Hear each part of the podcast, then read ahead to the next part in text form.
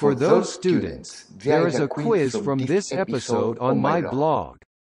Visit my blog to improve your Japanese.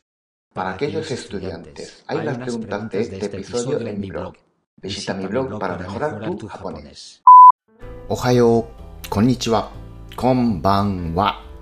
今日もこのポッドキャストを聞いてくれてありがとう。今日は8月27日土曜日。今午後5時58分です。今日は今晴れです。暑いですね。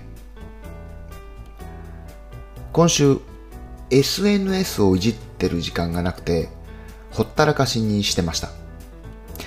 ソーシャルっていうくらいだからやっぱり他の人との交流が SNS で大事なんでしょうが僕はアナログ人間なので画面の中でのやり取りってどうしても抵抗があるんですよね。